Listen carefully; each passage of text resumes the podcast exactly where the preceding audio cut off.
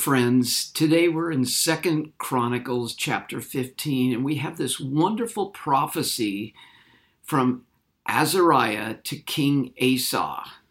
Verse 4 tells us that it was a time of distress, it was not safe to travel, and people were in great turmoil. It sounds like today, doesn't it?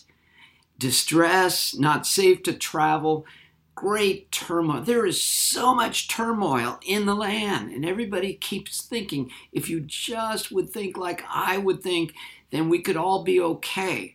There's all these little truths, small t, that everybody's grabbing onto, like a shipwreck, my little floating truth, when we are neglecting the big, big truth. And listen to what the big capital T truth is. The Lord is with you and me when you are with Him. If you seek Him, He will be found by you. And if you forsake Him, He will forsake you. Verse 7 Be strong and do not give up, for your work will be rewarded. Isn't that wonderful? Verse 15 And they sought God eagerly, and guess what? He was found by them.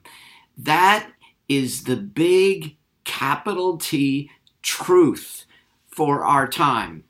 We reinterpret this so often to say, the Lord is with me when I'm right. The Lord is with me when I'm loud. The Lord is with me when I'm divided against everybody else. The Lord isn't interested in following me or following you. The Bible says when we seek Him, we will find Him. When we seek Him with all of our heart. So here's the question for today What do you want? What do you want most? When all the noise settles down and you're all alone, what do you really, really want? It's not just to remove the problems, it's not just to remove the people who cause the problems, and it's not just to remove the people who disagree with me regarding the problems. Folks, this is a time to seek Him and to really want Him. So, yeah, have our opinions about the small t's, but this is time for the big T, the big truth. He is the way, the truth in the life. And it's time for us to seek Him with our whole hearts. Can you imagine if you and I finally came to the end of our pathway, our rightness, our small t truth, our ways, our entitlements, and we decided to go searching for God? And we come around this forested pathway and there is Jesus with his arms outstretched for you and me.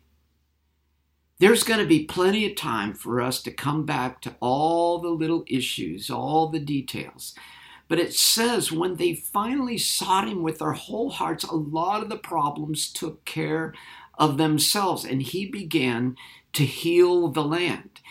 We desperately need God to, to heal our land but it's going to be us seeking Him, not asking God to seek us. Father, come, we pray. Come to us. We pray for your church here in America that God, we would turn from our ways and seek you with our whole hearts, that we would cry out to you, that we would hunger and thirst for you. And we thank you for the promise that when we seek you with our whole hearts, we will find you. Come this day. In Jesus' name, amen.